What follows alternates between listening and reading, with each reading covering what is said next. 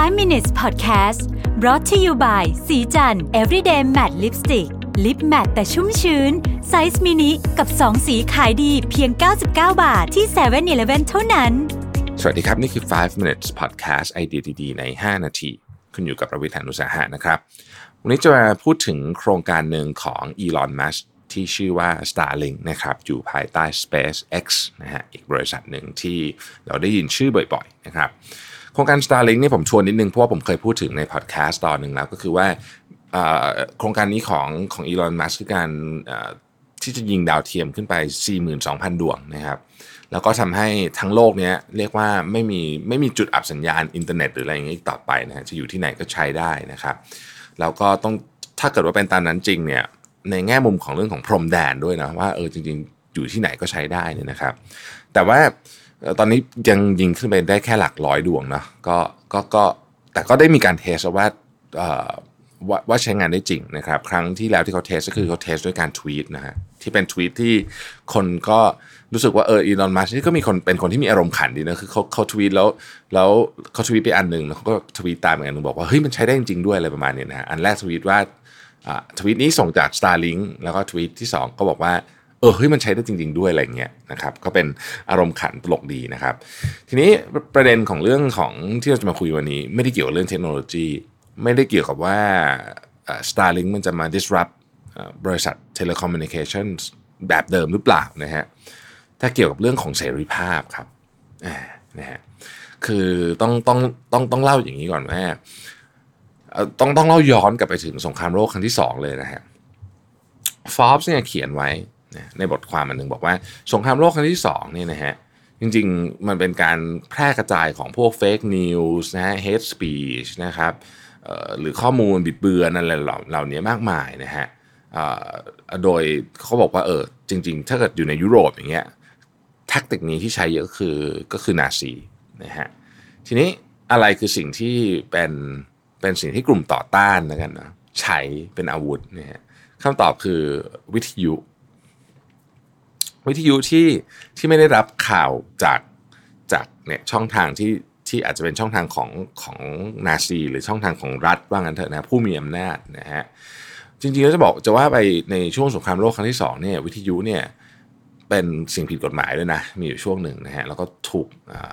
ถูกยึดอะไรแบบนี้นะครับแล้วก็แล้วก็ก็พวกคนที่ต่อสู้ใต้ดินก็ก็เนี่ยก็เอาวิทยุมาเป็นหนึ่งหนึ่งในอาวุธนะฮะ ไอเดียของเรื่องนี้ก็คือว่าในยุคนี้เนี่ยที่เรารู้สึกว่าข้อมูลมันเรามีความรู้สึกใช่ไหมว่าข้อมูลเนี่ยมันไร้พรมแดน เราไปอยู่ที่ไหนเราก็หาข้อมูลจากทุกที่ในโลกได้ แต่ในความเป็นจริงเนี่ยมันมันมันไม่จริงนะฮะมันมันไม่จริงอย่างนั้นแล้วกันต้องใช้คำนี้นะเอ่อมันมีถ้าเกิดพูดภาพใหญ่ เราจะได้เราจะได้ยินคำว่า splitter net บ่อย ๆ แต่ว่าถ้าเกิดเราพูดเอาแบบเราเข้าใจเลยเนี่ยก็คือว่าาครัฐหรือหน่วยงานผู้มีอำนาจเนี่ยจริง ๆ แล้วมีการเหมือนกับเซนเซอร์แล้วกันนะข้อมูลหรือว่าปิดกั้นการเข้าถึงข้อมูลเนี่ยนะฮะอยู่พอสมควรนะครับอยู่พอสมควรด้วยหลากหลายเหตุผลนะฮะอาจจะเป็นเหตุผลเรื่องความมั่นคง เหตุผลเรื่องอะไรก็แล้วแต่นะครับ เอาที่คนคุ้นๆแล้วกันนะมีตั้งแต่ที่ประเทศจีนนะยกตัวอย่างที่ประเทศจีนเนี่ยก็ คงจะทราบกันดีว่าประเทศจีนเนี่ยเข้าเว็บใหญ่ๆนะฮะที่เป็นโซเชียลมีเดียเป็นหลิงไม่ได้เลยนะฮะก็ถูกบล็อกเกือบทั้งหมดนะฮะในอิหร่านเองนะฮะในซีเรียในเวียดนามเองเนี่ยนะครับก็มีการควบคุมนะฮะการเข้าถึงอินเทอร์เน็ตบางส่วนนะฮะในรัสเซียเอง นะฮะรัสเซียเองก็เคยมีข่าวว่า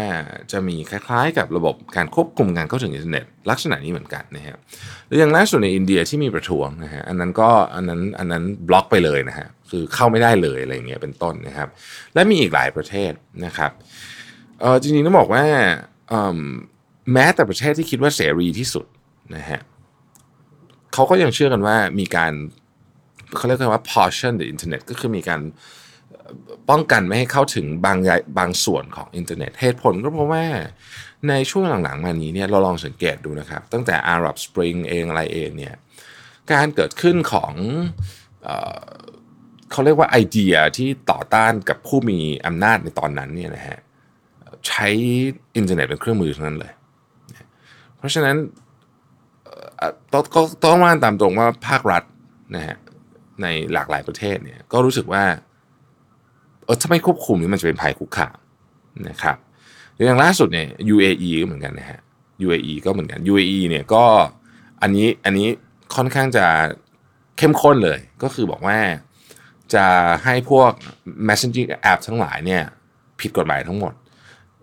เหลือให้ใช้ได้อันเดียว ชื่อว่า ToTalk ซึ่งซึ่ง UAE เนี่ยมีดิจิ t a l backdoor เข้าไปหาข้อมูลในนั้นได้อะไรอย่างนี้เป็นต้นนะฮะนี่นี่คือสิ่งที่ที่ Forbes เขียนไว้ สิ่งที่น่าสนใจก็คือว่าแล้วแล้ว Starlink มาเกี่ยวอะไรกับเรื่องนี้เขาด้วยนะฮะคือ Starlink เนี่ย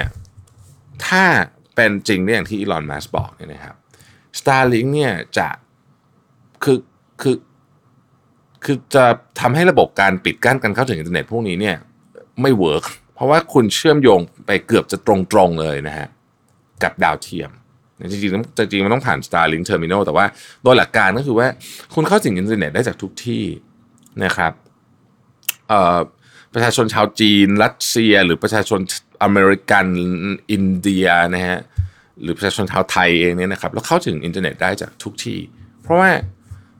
คุณจะไม่รู้จะปิดกั้นยังไงนะฮะแม้ว่าหลายประเทศอาจจะทำให้ Starlink บอกว่าผิดกฎหมายนะครับ แต่ยิ่งไปบอกให้ Starlink ผิดกฎหมายเนี่ย มันก็ยิ่งทำให้คนรู้สึกเหมือนกับ ต้องใช้คำว่าอะไรเดียรู้สึก ระแวงเรื่องอำนาจรัฐขึ้นมาอีก คือถ้าเกิดว่าเป็นการเซ็นเซอร์แบบที่ประชาชนไม่รู้ตัวซึ่งมันมีนะฮะประชาชนไม่รู้ตัวว่าถูกเซ็นเซอร์เนี่ยนะครับ คนก็จะเฉยๆ แต่ถ้าเกิดรู้ว่าเฮ้ยเราทำไมถึงใช้ Starlink เข้าข้อมูลไม่ได้อะเราเราไม่ใช่ไอ้ Starlink ทำไมถึงผิดกฎหมายอะก็จะยิ่งทำให้ประชาชนเนี่ยตื่นตัวเรื่องนี้มากขึ้นอีกแล้วมันจะเป็นเหมือนเชื้อไฟนะที่รอการปะทุในกรณีที่ประเทศนั้น หรือ ภาครัฐนั้นกำลังเหมือนกับถูกถูกมีแนวโน้มว่ากำลังจะถูก challenge ไอเดียอะไรต่างๆ พวกนี้นะครับ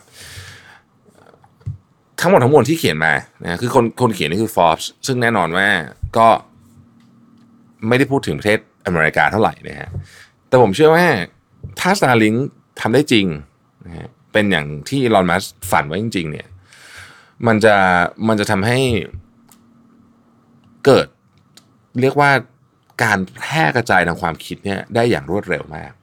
นะฮะทีนี้มันไปถึงไหนแล้ว Starlink นะครับเอ่ออีลอนมัสบอกว่าตอนนี้ขอเอ่อมายสโตนแรกคือ 1,000 ดวง คือถ้าถึง 1,000 ดวงปุ๊บเนี่ยโอเค จะเริ่มใช้งานแบบเบสิกฟังก์ชันได้ทั่วโลกนะครับ ตอนนี้ยิงทุก 2 อาทิตย์นะฮะทีนี้ 1,000 ดวงเยอะไหมต้องบอกอย่างนี้ก่อนว่าตั้งแต่มีดาวเทียมมาหลายสิบปีเนี่ยดาวเทียมถูกยิงไปทั้งหมด 9,000 ดวง นะฮะมี 5,000 ดวงยังโคจรอยู่และ 2,000 ดวงที่ถูกใช้งานอยู่จริงๆ เพราะฉะนั้นการยิงดาวเทียมของอีลอนมัสรอบนี้ที่จะยิงไปถึง 40,000 กว่าดวงเนี่ยจึงเยอะมากๆ เพราะว่าทั้งหมดที่เคยยิงมันในประวัติศาสตร์ของโลกมนุษย์เรายิงไป9,000 ดวงเองนะครับ ก็เขาคาดการณ์กันว่า unblockable unblockable global internet service จาก SpaceX เอ่อขอขอโทษครับจาก Starlink เนี่ย